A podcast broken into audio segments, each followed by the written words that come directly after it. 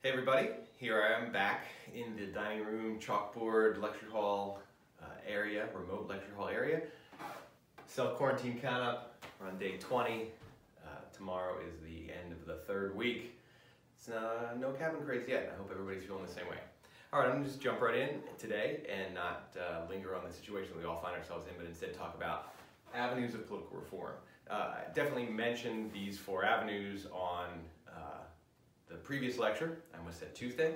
Uh, on the previous lecture, and today I'm going to uh, deepen sort of the discussion of what are the different ways of uh, achieving political reform. First, a reminder, the definition of political reform is that it's a change in the political system itself, uh, and the political system itself is made up of um, rules, procedures, and institutions. So it's a change in rules, procedures, or institutions. Uh, and the institutions themselves have all kinds of features. Like rules are, you know, that's basically regulations. You know, uh, so for example, you can't donate more than $1,000 to a political candidate in any one election cycle. That's a rule. A procedure is uh, that uh, on the first Tuesday in November is the only time that you get to go to a polling place and you uh, fill out a paper ballot. Or that you have two weeks to go to the polling place uh, and you fill out and you tap an electronic screen. Those are procedures. Um, uh, institutions are Congress is an institution, the executive branch is an institution, but also specifics of the institution, so the House of Representatives, and one of the things about institutions is that they themselves also have rules and procedures that are in place to govern those, those particular institutions. So I don't probably need to go into too much description of what the political system is, but political reform means changing something about the system itself. All other forms of reform, healthcare reform, immigration reform, tax reform, all of that takes place through the political system. So political reform is a foundational change to the way politics themselves and policymaking are conducted. So uh, it's uh, a pretty big thing, and it's actually done while some of the processes of achieving political reform and some of the factors are similar, uh, it's actually done in a pretty different way. So um, what are the avenues of change? Well, the political system itself is built. The rules, procedures, and institutions is built through a multi-stage process and in fact, there are four ways in which the political system is built, and so of course there are four avenues uh, for changing it because uh, it's the building and then the rebuilding. So the same avenues that are used to build the political system are used to reform the political system. So first I'm going to talk about how the political system is created and then that will really lead naturally into the four avenues uh, for reforming it. So a political system doesn't exist in nature. It is created. It's a set of rules, procedures, and institutions that are made up by people. Um, so the first thing that has to be done in order to have a political system at all is to have a foundational moment. And that foundational moment is the Constitution. So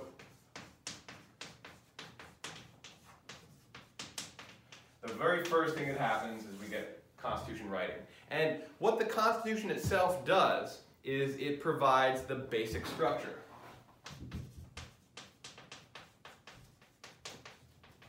I actually have lecture notes here today on a clipboard. So instead of looking down at them, which might make you think that I'm looking down at my cat or something, or, or seeing that there's a stain on the rug, which I'm not looking at my cat, and I think there actually is a stain on the rug. Um, but here's, here's my notes. So it seems a little strange to have notes on the clipboard, but it also seems very strange to be lecturing to an iPhone uh, in my dining room, so I'm just going to go with it. Uh, so the Constitution creates the basic structures, the roles, institutions, and powers.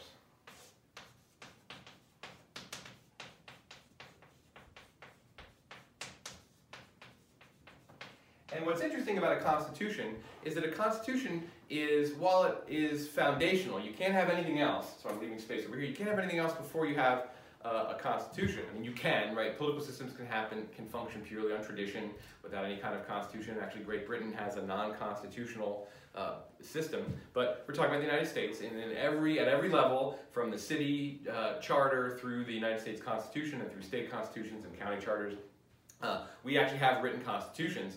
Uh, so the Constitution is the foundational document. It creates the basic structure, but it also has a wide variety of detail involved. Mostly, constitutions provide the big picture, but sometimes they get very specific. So, for example, the U.S. Constitution, uh, in terms of the roles uh, and institutions, we have an executive branch, and the executive branch has only two constitutional officers in it the president and the vice president.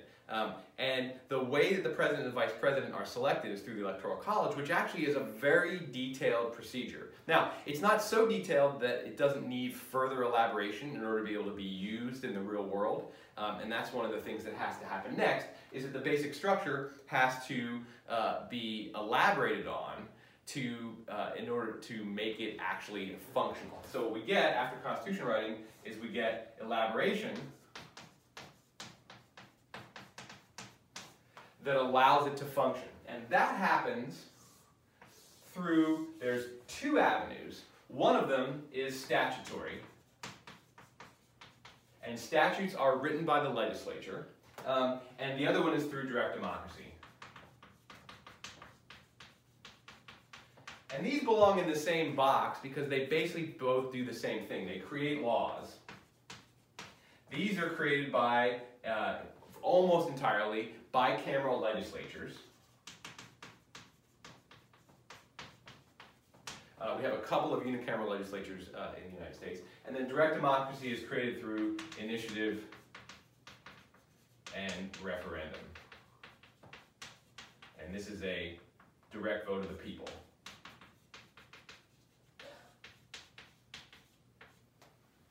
These both create laws that elaborate on the basic structure and make it make it it's possible for the the basic structure to function.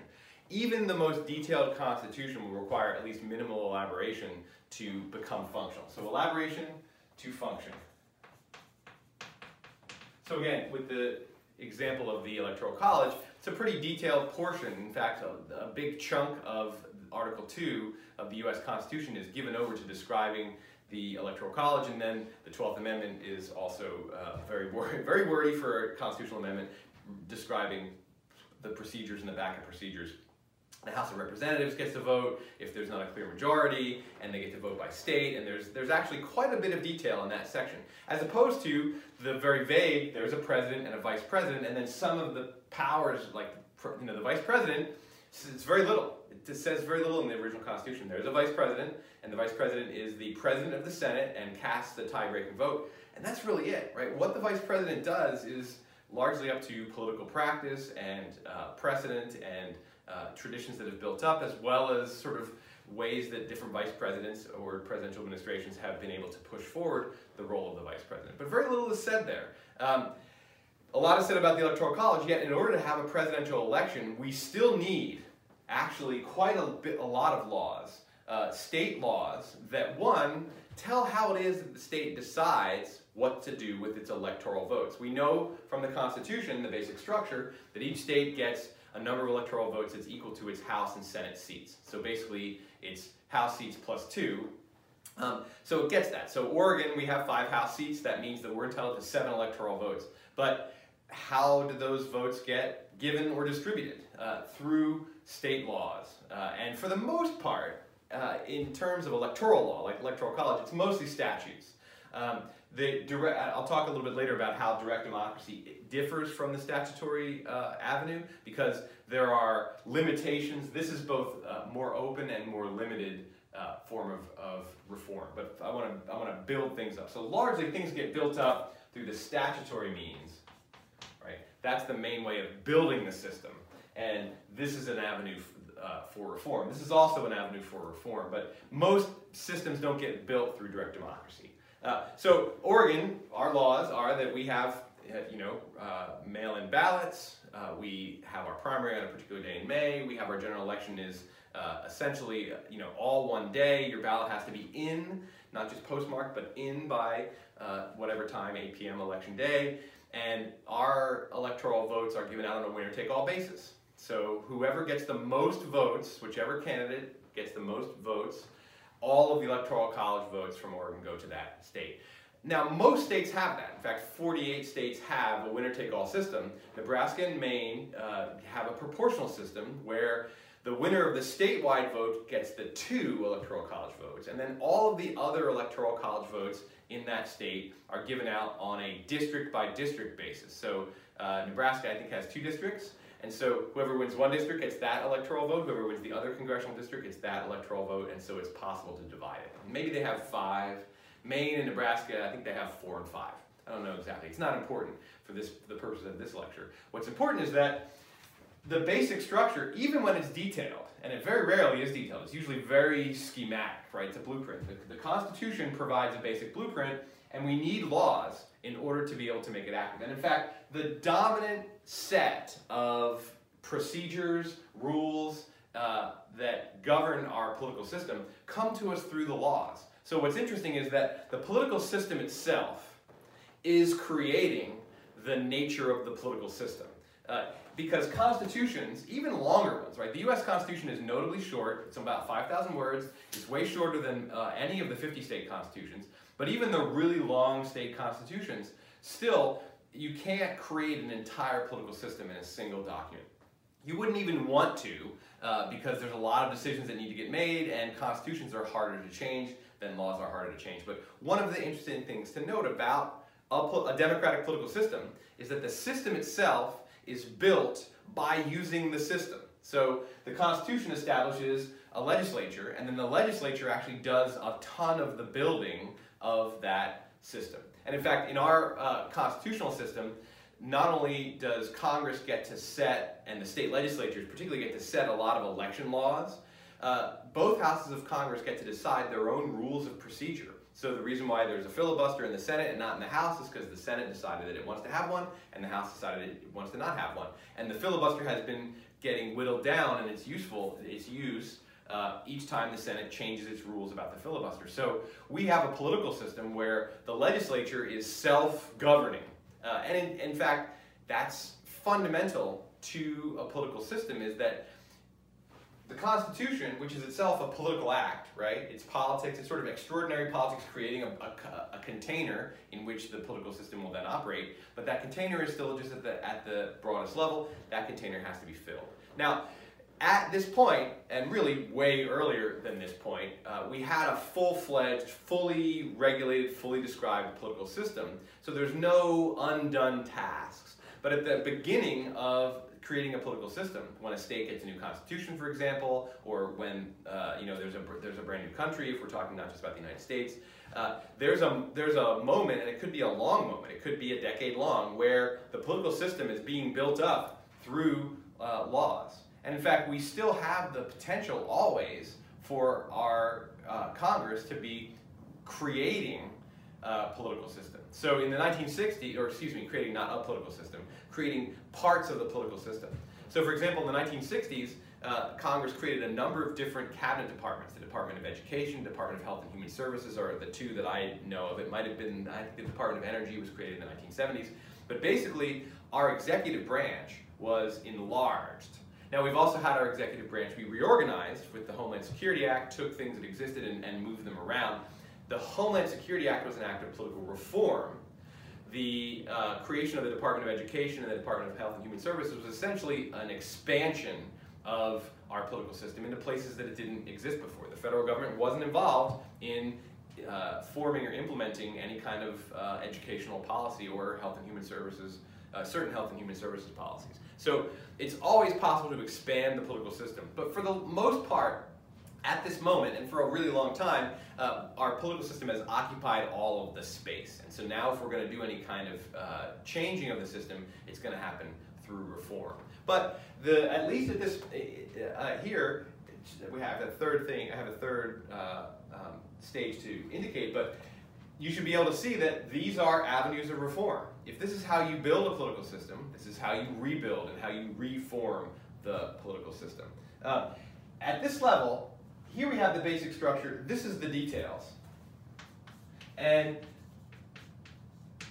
what is kind of astounding about a democratic political system is that there are a ton of details. You would just think, okay, we have an executive, a legislature, and a judiciary, we have an electoral system, and uh, it's really how complicated is it? There aren't that many moving parts. Well, there aren't that many machines. There's the electoral system, uh, which itself is a president or an executive electoral system and uh, a, a uh, judicial electoral system, at least at the state level, where when judges are elected, and a legislative electoral system, and then we have the three branches. So it's not a lot of machines, but each of those machines has a lot of moving parts for sure, and then sometimes the interconnections between those machines have some moving parts too. Like we have legislative elections, and then when does the newly elected legislature get to uh, take over? And what happens between, in the, what's called the lame duck period, what happens in between? Those are all of the details. Now, I will not say that every single detail is done with a statutory or direct democratic uh, approach, the, that there's nothing but laws.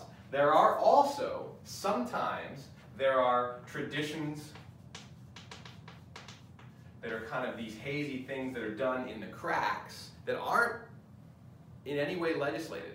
Uh, those, however, are also, because they kind of fill the available space for these practices, they are available for reform uh, in the sense that uh, there could be a new law that actually makes that tradition either institutionalizes that tradition or makes that tradition no longer possible. Uh, one of the traditions that the United States had for a really long time was that presidents wouldn't run for re-election after a second term. That tradition was set by uh, George Washington when he declined to run for a third term, and it was followed by every president until Franklin Roosevelt, um, even though sometimes maybe that would have been a good idea for them to run for a third term, or maybe they would have, it would have been an, an excellent time. Uh, there was certainly no constitutional or uh, statutory barrier to running for a third term, as Franklin Roosevelt demonstrated by doing it. He didn't break any laws or any constitutional uh, procedures. He broke a, a tradition, a norm.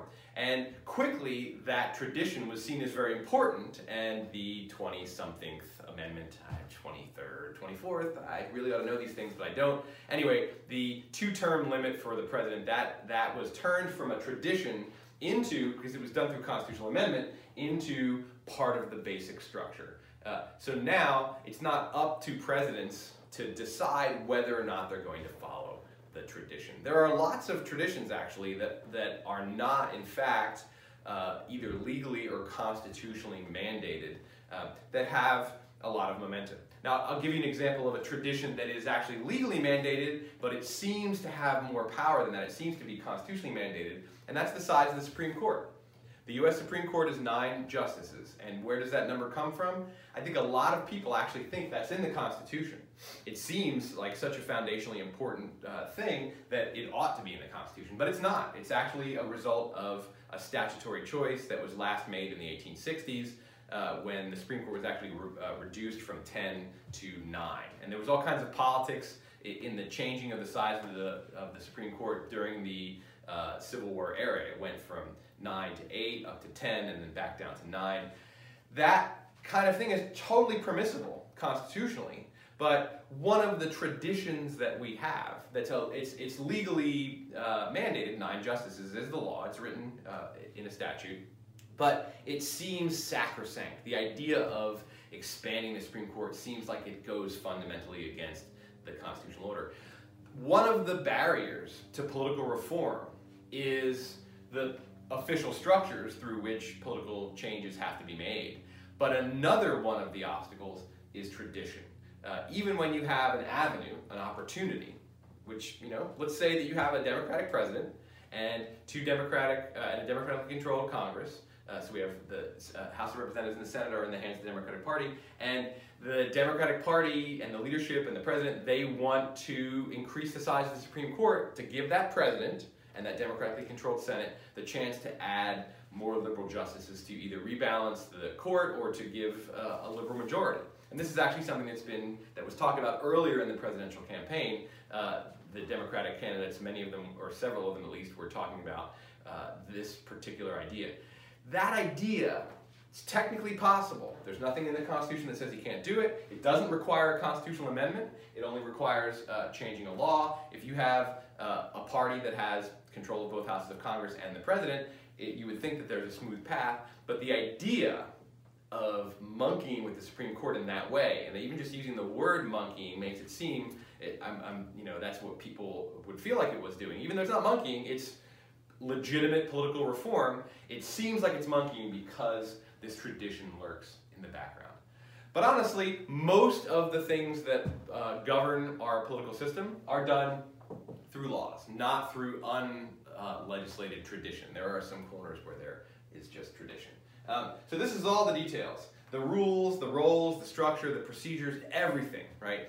Uh, for example, in the electoral system, and this is different state by state, uh, how can you get an absentee ballot? Some states have uh, no excuse absentee ballots. You can just register with the, uh, uh, with the state and say, I just want an absentee ballot every time. Other states require you to actually have a, a legitimate excuse and say, well, I'm on military service, I'm going to be, or I'm a college student, I'm going to be out of state, or I'm a business person who frequently travels. So some states allow you to just get an absentee ballot, which essentially means that you get to turn your voting habits into a vote by mail uh, system, which Oregon has uh, statewide. Other states require you to have an excuse. That's just one of like really, I hate to use the word literally, but literally thousands of choices that are made at the statutory level uh, that uh, determine how our political system functions. So the bulk of things happen here. Our political system has been built up through our political system. Our democratic processes have been democratically decided. You, within the boundaries, and again, some of the very specific details that are set by the Constitution, but uh, it mostly happens here. Now, the third avenue is uh, um, judicial review.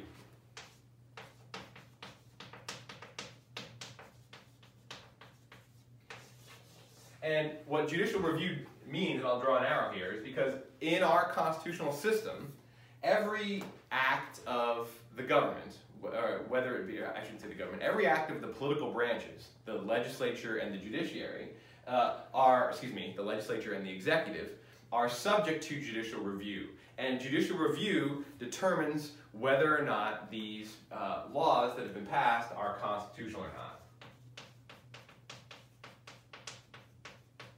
So judicial review connects the constitution writing period with what has gone on as the necessary elaboration to function. So the Constitution sets the basic structure, leaves a lot of questions unanswered. The democratic system that it forms answers a lot of those questions, but the Constitution still looms in the background of that, and the arbiter of these constitutional questions is the judicial branch. So uh, ultimately, it's the Supreme Court. It won't always be the Supreme Court because the Supreme Court won't get to every case, but in political reform, it, when there are uh, uh, questions of the legitimacy of either statutory or direct democratic changes to the system, those are the kinds of things, because they are so foundational, that will tend to get to the Supreme Court. But it doesn't have to be. It could be that uh, it just is ruled on by an appellate court that's below the Supreme Court. The Supreme Court denies the uh, appeal, and the standing, the ruling of the appellate court stands. It's still the judicial branch exercising judicial review. Now, there is a big difference between what the, what the judiciary can do and what uh, is done through laws because here anything is possible. Uh, there, whatever within the bounds, I shouldn't say anything, but within the bounds of the constitutional structure, all choices are available. Uh, and so policy can be made directly here. Judicial review is a more indirect policy because what judicial review involves is uh, rejections And then there are sometimes, often, requirements. But the judiciary doesn't usually directly make policy. So, for example, there'll be a law passed by uh, the legislature. And that law, let's just, we'll stick to an issue that we're going to deal with in this class, campaign finance. Um, and so uh, the legislature says, okay, you can't spend money on this, right? You can't spend your own personal wealth on campaigns. You, you, you, personally have to abide by campaign donation limits. That's a choice that's made by the legislature. The court will then be called on, not always, because some questions don't get litigated, but again, in political reform, because it's so foundational, any change is going to probably be litigated. Um, the court will then have to say, not, well, what do we think should be done? But is this law constitutional or not? So it's a binary power. It's an accept or reject power. So what we're getting here is yes, no. So when Congress says you can't spend your own personal wealth beyond normal campaign donation limits on your campaign, the court can either say, yep, that's cool, or it can reject that, but the court cannot decide anything more than that. Uh, whereas back at the legislative stage, for example, you know, a bill is proposed that caps per personal expenditures at the regular donation limit. Someone else in the legislature might say, well, you know, that, that's a little too restrictive. Why don't we cap it at five times or 10 times? If the normal donation limit is $3,000, uh, candidates can spend up to five times that $15,000 on their own campaigns of their own personal wealth. Uh, and someone else might say, well, why not make it 10? Or, you know, and then, then there's all that negotiating. All of the different answers are possible. Any, any detail uh, can be negotiated up or down. Once a law has been passed, and we're at the judicial uh, level, the only thing that can be done is to say yes or no to that particular thing. The, the court can't say, okay, that's too restrictive, but 10 times wouldn't be too restrictive, so we're going to enact that. Um, however, the requirements that the court sets for future legislation will, these are where uh, we develop legal principles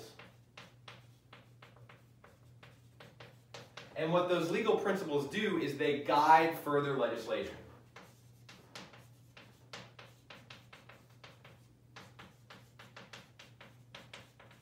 And what they actually technically do is they guide future uh, um, judicial rulings. They say, okay, anytime a law like this comes up before us, here are the principles that we're going to apply and that we believe that the lower courts ought to apply. So essentially, because they're telling future courts what should be done, what kind of analysis should be used in deciding whether we're going to reject or accept a legislative act, um, legislatures and anybody who's running, who's creating a ballot measure would be very wise to pay attention to these requirements so that their new law, which is tremendously difficult and frustrating to get passed, uh, doesn't get similarly struck down. So the court's not going to say, okay, this law capping personal expenditures at the regular donation amount uh, is unconstitutional, but 10 times is fine. So the new law now is 10 times. Courts can't do that kind of thing. There are a couple of cases where uh, courts, and we'll talk about this later in, in, in, the term, but where courts can actually make that kind of specific detailed policymaking uh, decision, but that is far from the norm. It's a very rare case, and we'll, we'll talk about when that's the case. Um, but by and large, it's an accept or reject, and but then it can say that in the in the majority ruling, here's the criteria that we used for rejecting this, and these criteria are such that you know we can see they won't again give a detailed answer like okay if we get a law back in five years that has a 10 times the normal donation cap we'll think that's cool uh, they're not going to be that specific, but they will indicate that there is a balancing act, that uh, competing values are being balanced here. Uh, uh, personal freedom is being balanced with the regulation of the democratic society. This particular piece of legislation, which we're which we're calling unconstitutional, overbalances it. And uh, there are here are the principles that we're going to use in the future for deciding whether a, whether a legitimate balance has been struck or not. So courts can give with these requirements uh, for future judicial action, they can essentially give signals and hints back to uh, the statutory uh, avenue to say, okay, these are the things that are going to be fine.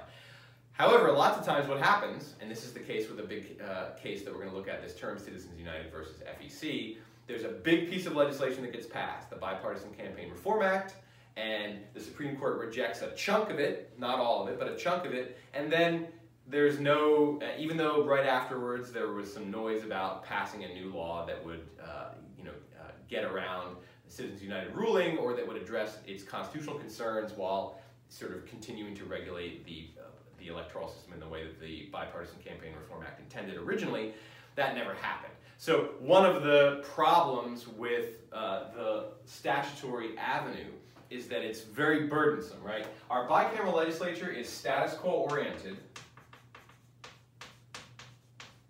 And what that means is that this, while this is the primary avenue through which the details are built up, it's also a very difficult avenue to make change. So if the court takes a law and strikes it down or strikes down a portion of it, the, you know, theoretically, a new law that meets the requirements can easily and readily be passed.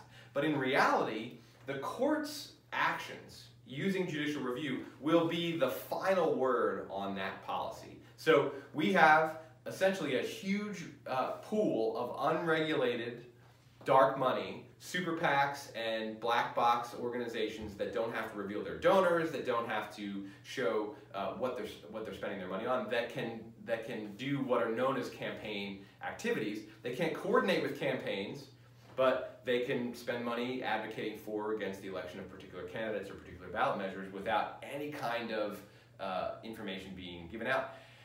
Because of what the Supreme Court said in Citizens United, that's the new policy.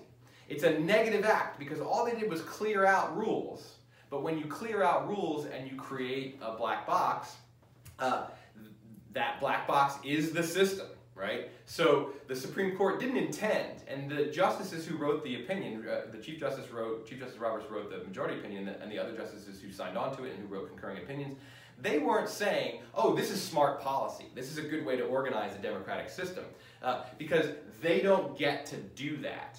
Uh, judicial review is essentially a, it, it's a negative power. It's the ability to say no without, in most cases, then saying something new. But when you can say no, that comes with it an implied positive power, but one that you don't control. So uh, the Roberts Court strikes down significant portions of, of the Bipartisan Campaign Reform Act, and that creates a, a huge unregulated portion of our electoral system the Roberts Court might recognize that there are problems with a huge unregulated system, that the way that super PACs function, that the way this financial black box uh, um, exists, creates dysfunctions for our democratic system. But the court can't say, okay, here are the regulations that we should put into place to make sure that this uh, people can actually uh, spend money on electioneering activities as the First Amendment demands, at least according to their interpretation. But we're going to have these put these financial disclosures and these regulatory disclosures in place. The court doesn't get to make that kind of policy. Insofar as the court leaves room with its sort of its its its requirements, the, the, the way it describes how the ruling was made and how future rulings will be made, leaves room for the legislature to do that. But when that new legislation doesn't follow a court ruling that strikes down something, then that's now a frontier. It's an unregulated frontier in our political system. That is political reform, though, and I, I want to sort of move backwards through this process to talk about political reform. One of the avenues of political reform is the judicial avenue. And the, if you are a reformer who doesn't like something that's in our system, uh, a relatively, uh, uh, excuse me, an avenue with a relatively high level of success, as well as low costs in terms of resource input, uh, is to challenge a law that uh, you think should be gotten rid of, that you want to reform by getting rid of, in the courts. Now, it's really, really a very simple thing because what do you need to do this? How do you succeed? What are the factors of success? I'm going to put this over here. The factors of success.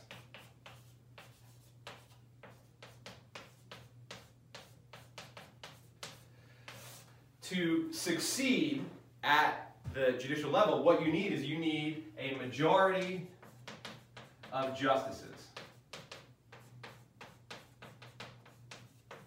Five out of nine people on the Supreme Court.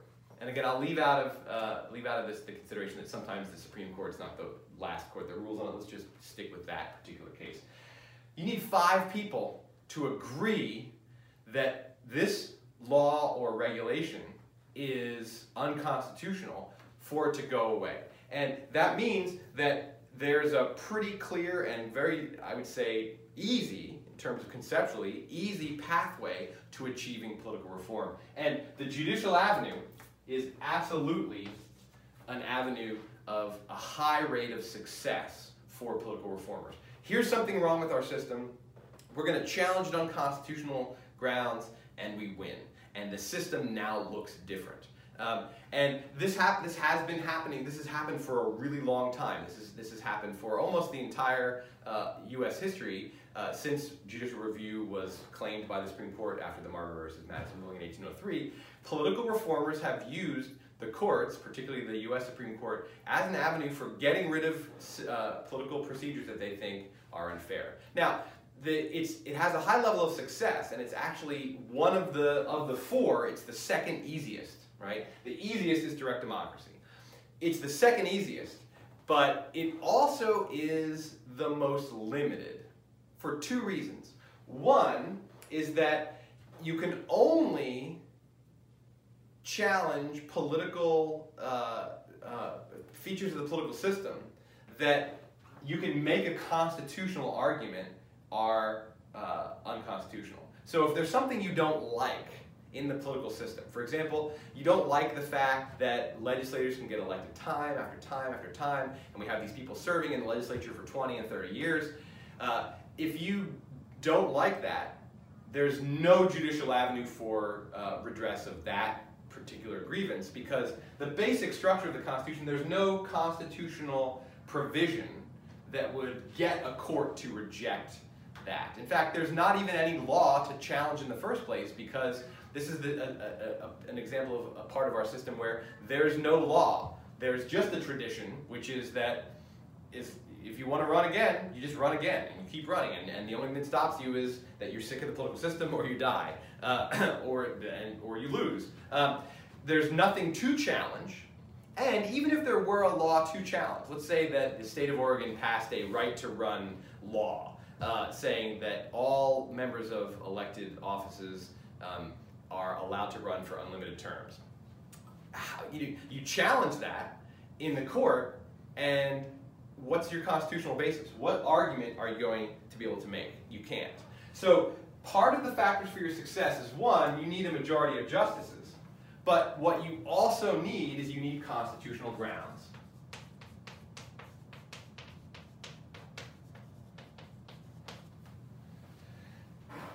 There are a couple of other pieces of success, though. You need a constitutional basis, but then what you also need is you need precedent and or the theory of the Constitution that is held by five or more justices to align with your reform. So you need precedent and theory. Because that's how court rulings go down. Courts are essentially asking a straightforward question. Is this law constitutional? Well, all right, we have to go back to the actual written constitution.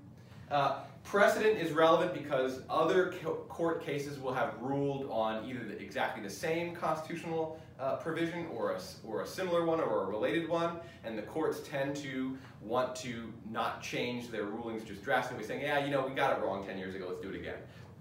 Let's flip it. Um, that does happen, and it's happened a couple important times most noteworthy Brown versus Board of Education, where the court just said, no, we're just rejecting Plessy versus Ferguson.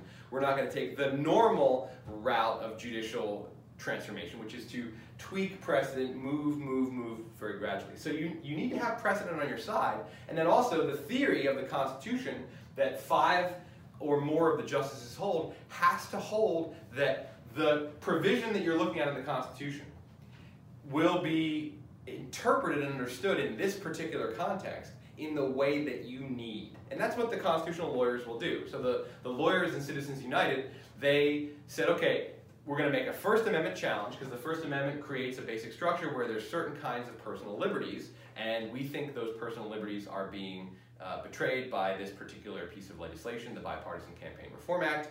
Um, and so they go before the court and make that argument. Five of the nine justices have to agree that that's the correct interpretation of the First Amendment. And in fact, in the case of Citizens United, only five of the nine agreed that was the correct interpretation. The other four interpreted the First Amendment and its relationship to precedent and its relationship to this particular statute as giving the opposite ruling that yes, it is okay, not no, it's not okay. Uh, so it's this avenue of reform is really powerful because you can just get something swept aside. Uh, and it's relatively easy because even though court cases can take years to get to, to the court, actually in political time, of you know 10 years isn't really that much, right? The, the so the Bipartisan Campaign Reform Act was passed in 2002. Uh, Citizens United was 2010. Eight years. That's a you know that's a pretty normal span of time. Eight years might sound like a lot, but really in political reform uh, terms or in any kind of major legislative uh, accomplishment terms, eight years is pretty rapid. So the constitutional, excuse me, the judicial avenue of reform is relatively rapid, it is powerful, and it's easy in the sense that you need five people, just five people, right? But it's limited in its use. There has to be a law that you're challenging. There has to be a provision of the Constitution that's directly relevant to it. And those five people have to share your view of how precedent and constitutional theory uh, align to reject that piece of our political system. So it's powerful, simple, but limited in its applicability. Uh, powerful, fast, and simple, but limited in its applicability. Uh, so that's avenue of reform number one, the judicial avenue. Definitely a pathway that's used with uh, success, and it does, the judicial avenue does have profound impacts on the way our political system functions. Uh, we're going to, in this class, look at two of the most profound uh, court rulings that have changed our political system, that achieved political reform, Citizens United and Baker versus Carr, uh, both of which, you know, created, uh, essentially got rid of old rules that the effect of getting rid of those old rules was transformative in the way that, that elections are carried out. In the case of Baker versus Carr, how uh, voters' power is no longer able to be uh, um, distributed unevenly, and in the case of Citizens United versus FEC, how it is that uh, people who are outside of official campaigns can interact with the democratic process. Both pretty profoundly transformative. There have been a lot of other cases that we won't look at in this class uh, at the federal level as well as at the state level, because states all have their own constitutions and their own statutory process that uh, have transformed our political system. So it's, it's a very legitimate avenue of political reform, and again, a very successful one. Now I want to move backwards here. Uh, I haven't talked about direct democracy too much, and I, I want to get to that right after I talk about the uh, statutory uh, avenue. The most frequent successes at creating our political system, at building it up, and I say successes, what I really mean is just uh, examples or instances, comes from the statutory avenue. Most of our political system is a result of laws that have been passed by legislatures, either by Congress or by state legislatures. It's just the vast majority of the rules, procedures, uh, and even some parts of the institutions uh, uh were decided this way. One of the things about the statutory realm is it's status quo oriented. And if you've taken other classes with me, I've talked about this at length, so I'm just going to sort of ask you at this moment to just accept as a, a stipulation that our legislative process, particularly the bicameral process, is status quo oriented. In other words, it's very, very difficult to do anything that's different. Once a law has been passed, and that's a, it's a hard climb to get it passed, it's even harder to change it. So political reform as an activity. If there's something you don't like about the political system and you want to change it, and it's, the judicial avenue is not available to you because there's one, there's not a constitutional provision you could use to win, or two, maybe there is, but the dominant view on the court goes on the wrong side of you, so the judicial avenue is unavailable to you. The statutory avenue is, in theory, the most powerful avenue for you because it opens up everything and you can make a lot of detailed choices. Unlike when you go through the judicial route, not only do you have to have a constitutional provision to refer to, and precedent and theory have to align with what you want, you get a blunt ruling. You get a yes or no. You get a clearing out uh, of things. You don't get you don't get that second piece of policy making, which is we're going to get rid of this and we're going to fill it with this, right? In, in terms of the language of uh, politics, repeal and replace. Judicial avenue gives you a repeal, and then the replace has to happen here. Uh, the statutory avenue gives you the opportunity to both repeal and replace, or just replace, or add, but uh, it's very difficult to do so. And most political reformers who seek political reform through this uh, statutory avenue find that it is extremely difficult and extraordinarily frustrating and uh, unlikely to be successful. Now, why is that? Uh, one, it's the bicameral legislature. Uh, when you take the legislative power and divide it into two groups of people who have two different constituencies, two different election terms, therefore two different sort of political styles of getting reelected, it's going to be very difficult to get those two groups to come onto the same page. Secondly, you have to have you have to as a party that has a political reform agenda, you have to capture a majority in both of those houses, which is more difficult than capturing just one house if you have a unicameral legislature. So just functionally politically, there is uh, a lot of difficulty. This is where political reform shares its uh, shares traits with other forms of reform. Right? Healthcare reform is extraordinarily difficult because you have to have one party has to be in control of both houses of Congress and have the president, and there has to be enough political momentum to take action at that particular time. So it's very difficult to get big pieces of legislation. Political reform is the same way. There's an additional reason why the statutory avenue is very difficult. It's the second hardest, right? This is the third hardest or second easiest. This is the second hardest, and it's pretty close to how hard the constitutional uh, route is to use. It's the second hardest and very difficult because the people making the decisions are themselves products of the existing political system. They are winners in the political system as it exists right now. And reformers are asking the people who are winning under the current system to change the current system.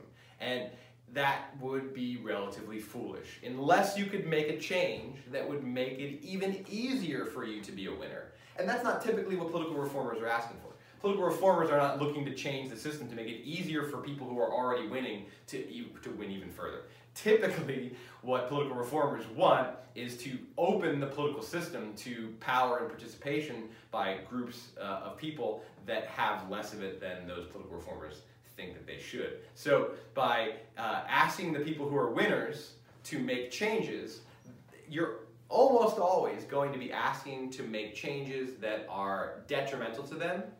And while in theory, and with a good conscience, a lot of the people who are in this position to make these political reforms through the statutory avenue might say theoretically that would be a good thing, it's they're not necessarily going to do it. So one of the other examples that we're going to deal with in this class of political reform, which is, redistricting and uh, gerrymandering. Um, gerrymandering occurs because uh, electoral maps are drawn by legislatures. And legislatures themselves are composed of people who get elected in those maps. And so they're going to draw those maps in a way that benefits themselves and their parties the most. If you're going to ask the legislature to get rid of uh, a power that it wields, you're asking for something that's very difficult to ask political actors to do, which is to hand over power for no reason, right? So uh, that's one of the reasons why gerrymandering has been fought in the courts, and you know uh, there is because they are laws that can be challenged, and there are constitutional provisions to point to. There is the possibility of getting rid of gerrymandering and getting rid of partisan redistricting uh, in at, in the judicial avenue, but at this moment, it's this part that hasn't followed through. Like the requirements, there's a law, there's a constitutional provision, there's an interpretation of the Constitution that allows uh, for gerrymandering to be made to, to be made unconstitutional. But there are not yet five justices who are who have a theory of the Constitution that uh, they're willing to actually then sweep aside these these state laws. So then you're asking people who are winners in a system to change the nature of that system, and that's not really going to happen. Um, the easiest avenue of reform is the direct democratic avenue. Uh, and it is a relatively new one. it's a, you know, a, at this point a little over 100 years old, so it's not so new anymore. It's about half of the age of the American experiment. But um, the direct democratic uh, role, or excuse me, avenue is available because direct democracy does the same thing that the statutory avenue does. It sets details. There is, however, a difference. Uh, and it's an, it's, it, it's an important difference. Um, the difference is that laws can be large and vast and complex and have all kinds of policies built into them. Um, but most states, and Oregon is one of those states that has this, when we're talking about initiatives, which is when the people can actually take the initiative and put something on the ballot and have the people of that state vote on it, and the majority rules, straight up yes no uh, majority uh, rules in this, have single issue requirements. You can't put up a complex campaign finance reform bill through the initiative process. If you have a complex campaign finance initiative uh, policy, you either have to get it done through the statutory realm or you have to get it done as a referendum. And a referendum is partially statutory. A referendum is when the legislature has a piece of legislation and instead of passing it or rejecting it itself, it says, here's a bill, you, the people, decide on this whole bill. That's not a very powerful avenue of reform. It's actually close to the statutory reform and how powerful it is. So it's kind of like the second and a half uh, avenue of reform because the legislature is typically only going to do this under a very specific set of conditions. Referendums are, are relatively rare uh, occurrences, particularly in political reform. Um, if you're a political reformer and you want to change the rules that are governing how politicians right now win and lose, the initiative is your main avenue, but the initiative is limited in most cases to a single issue. It's also limited to the fact that you have to get a certain number of signatures, there are certain resources that are required, but actually that's relatively easy. Um, how do you win? What's the factors of success? Well, for uh, a statutory reform, you really need the political moment to be right. You need one party controlling the legislature and the executive, and you need there to be political wins at the back of this particular reform, or you're just not going to get it, right? Um, the Bipartisan Campaign Reform Act, which I've referred to several times, you might be thinking, well, that's bipartisan. It didn't require one party or the other to be in control. Um, it was actually passed at a time when the Republicans controlled Congress both houses of Congress and the uh, and the presidency. It's bipartisan in the sense that Democratic senators had a hand in, in shaping it, but it got through uh, as easily as it did because there was one party government at that particular time. But also, it, the, the ideas in the Bipartisan Campaign Reform Act were relatively rare in the sense that they actually, there was a bipartisan consensus that certain things were necessary. Oddly, of course, just because you get a bipartisan consensus doesn't necessarily mean the Supreme Court is going to agree that it's constitutional. Obviously not. So you need a political moment, and that political moment requires uh, a strong majority and uh, sort of the, the, the times to be right for that moment. For the direct democratic approach, all you need is a simple majority of the people, of voters. Way easier to get. Still hurdles, and we're going to look at this as we move through uh, the term. We're going to look at the hurdles of successful ballot measures. But uh, of the four avenues, it is absolutely the easiest one. But because of the single issue rule,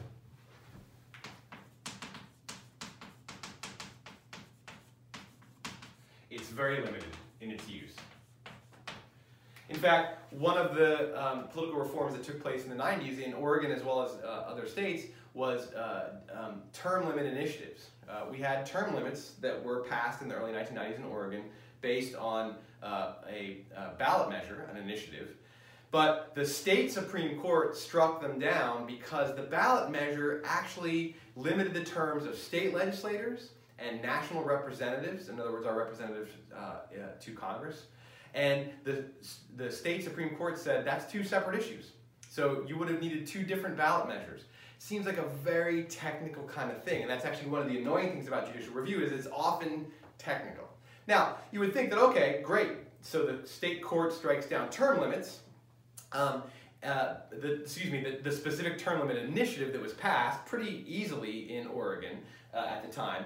Um, why not just write two initiatives and put it on the next, uh, uh, put it on the ballot for the next uh, election, and then you can get around that. There's no rule that says you can't have five ballot measures or 10 or 50. There's no limit to the number of ballot measures. It's just that each measure itself has to have a single issue. The problem with that is that yes, that's theoretically possible, is that the moment often will have to pass because the political moment applies also to direct democracy. Just because the people can write a ballot measure and it just requires a simple uh, majority of voters doesn't mean that you're always going to be able to get success. There's a political moment factor to it as well. And by the time the Oregon State Supreme Court, and this happened in a lot of states, uh, had struck down the, the term limit uh, um, ballot measures, there wasn't a whole lot of energy for term limits anymore. It, the early 90s was a period of political reform that was really focused on term limits.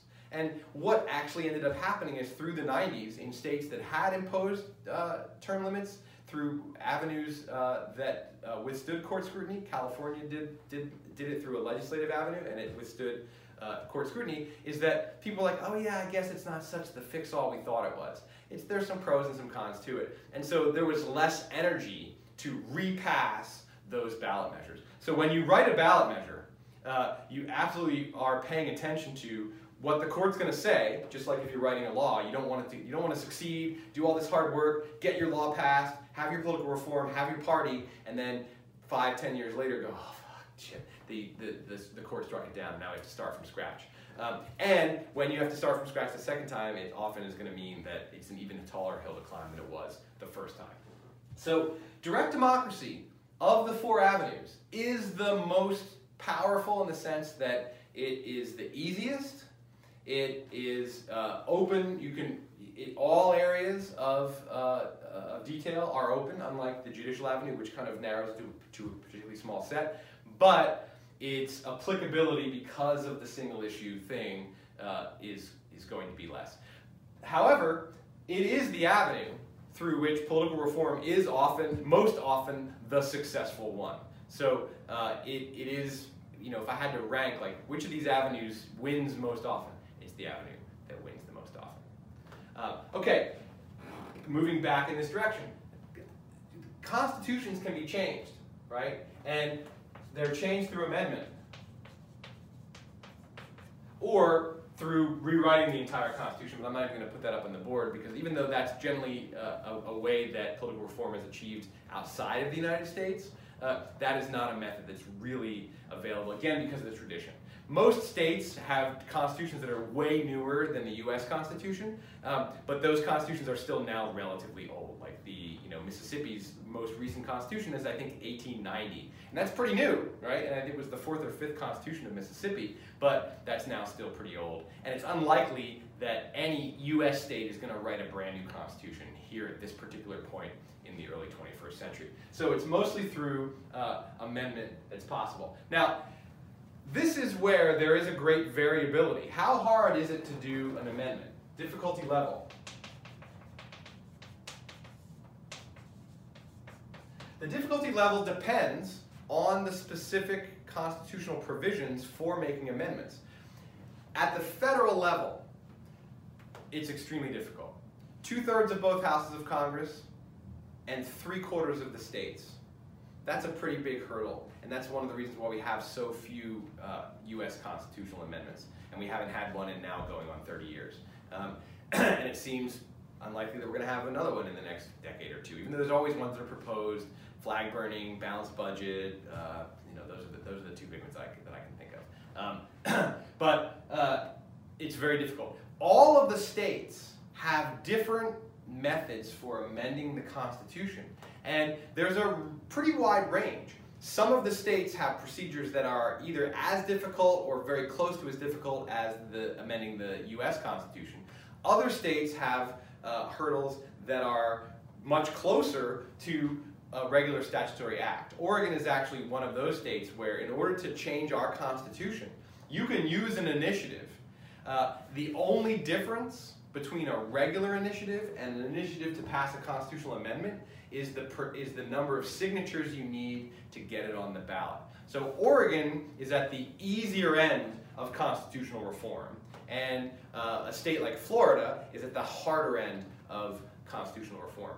Uh, in a future week, it might be next week, it might be the week after that, I would have to uh, check the syllabus to, to, figure it out. But in a future week, I'm going to survey uh, about um, 10, maybe a dozen of the states and go through the specific requirements that they have for amending their constitutions. And so you'll get a chance to see how much diversity there really is in this avenue. But almost always, I shouldn't say almost always, always, it's harder to amend a constitution than it is to pass a law. In some cases, it's only moderately harder. As I say, Oregon is one of those states. In other cases, it's significantly harder. Um, what's great about the constitutional avenue is that once you do achieve your political reform through the constitutional avenue, you've basically won a permanent victory. Now again, it's not, in theory, it's not permanent because there could always be another amendment that gets rid of it, right? Um, but uh, it's the rare, even at the state level, and certainly at the federal level, it's the rare amendment that ever, ever gets overturned, right? Um, we've had one amendment at the uh, federal level that's been overturned, and that was prohibition, and that was, you know, probably not a very good experiment. And the fact that it actually got over the giant hurdle to get into the Constitution in the first place is very surprising, and it was a rare confluence of, of uh, factors that probably will never be duplicated again. And then it was it was repealed actually relatively easily and relatively quickly. That's totally the the outside the norm. We shouldn't really expect that probably to ever happen again. Um, states sometimes will pass amendments that get overturned uh, because some states have easier methods of uh, changing their constitution. The easier the method, the more likely it is to get overturned. But it's always more fixed than the statutory level uh, because there's always some procedure that's a little bit harder than just the regular law writing process. So it's the tallest mountain to climb, but it's the best one because it is where you, you, you get a victory and you have your party and then you're done. You don't, you're not looking over your shoulder, right? If you pass a law and you got to be waiting for judicial review to review this. Part of the reason why it's permanent is because when you make a constitutional change through this avenue, judicial review is not going to come along and take away that change because judicial review is based on the constitutional provisions, right? The question is, does it align with the Constitution? Well, when you change the Constitution, judicial review has to change along with it. Supreme Court justices can't say, no, no, no, no, we don't that we don't like that amendment. That, that, that we don't like that even if it seems to conflict with the rest of the Constitution, the court will have to take it into account. Um, but when you make a clear change that doesn't conflict with anything else, the courts just have to accept that and move on. When you make a change in law, the courts have uh, a foot in the door in, in doing that. So, just to review very quickly here, four different avenues, and I'll go through them from uh, hardest to easiest, but also from uh, uh most powerful to least powerful. Hardest, Constitution Amendment. Most powerful because you can have a fundamental change and you can have one that is, for all intents and purposes, permanent and that forecloses this avenue of changing that reform. Um, second most difficult is the statutory through the legislature itself. Uh, sort of second and a half would be the referendum because the referendum requires uh, the uh, legislature to take to write a bill and then to pass it along to the people. Very powerful though, and actually almost as powerful as the constitutional level, not because you get a permanent change, but because you can write, you can create details, right? Constitutional changes are so rare, and they're also at a high level of abstraction, typically, right? When you go through the statutory realm, you can make a very detailed, complex ch policy change to the political system, and uh, um, fill in a lot of details. And even though it's difficult to get it through both houses and to get it signed by either the governor or the president, uh, it is the one where you can actually do a ton. So it is really, I have, a, I have a star here and I'll put another star. It's kind of the gold standard of getting things done, even though it's the second most difficult and a close second. Third uh, most difficult is the judicial uh, realm, and it's, it's, it's way easier but it's also limited. There are only certain kinds of political reforms you can achieve through this avenue, and you have to have, while you only need five justices, you have to have an alignment of what those justices are like in terms of how they see precedent and how they view the Constitution with your own particular desired reform. You can't always have that. Um, and then the fourth, the easiest but the least powerful, is direct democracy through the initiative. It's the least powerful because it has to be single issue, and uh, that means there's not a, if you want to make a lot of complex changes to the political system, or even just a couple complex changes, you're going to have to have multiple ballot measures. Um, the direct democratic route, the initiative is the one that is the most successful. Judicial is most is a close second, most successful. Statutory is very rare. It's very rare to get a major political reform out of the statutory realm. Constitutional is uh, the uh, the least common.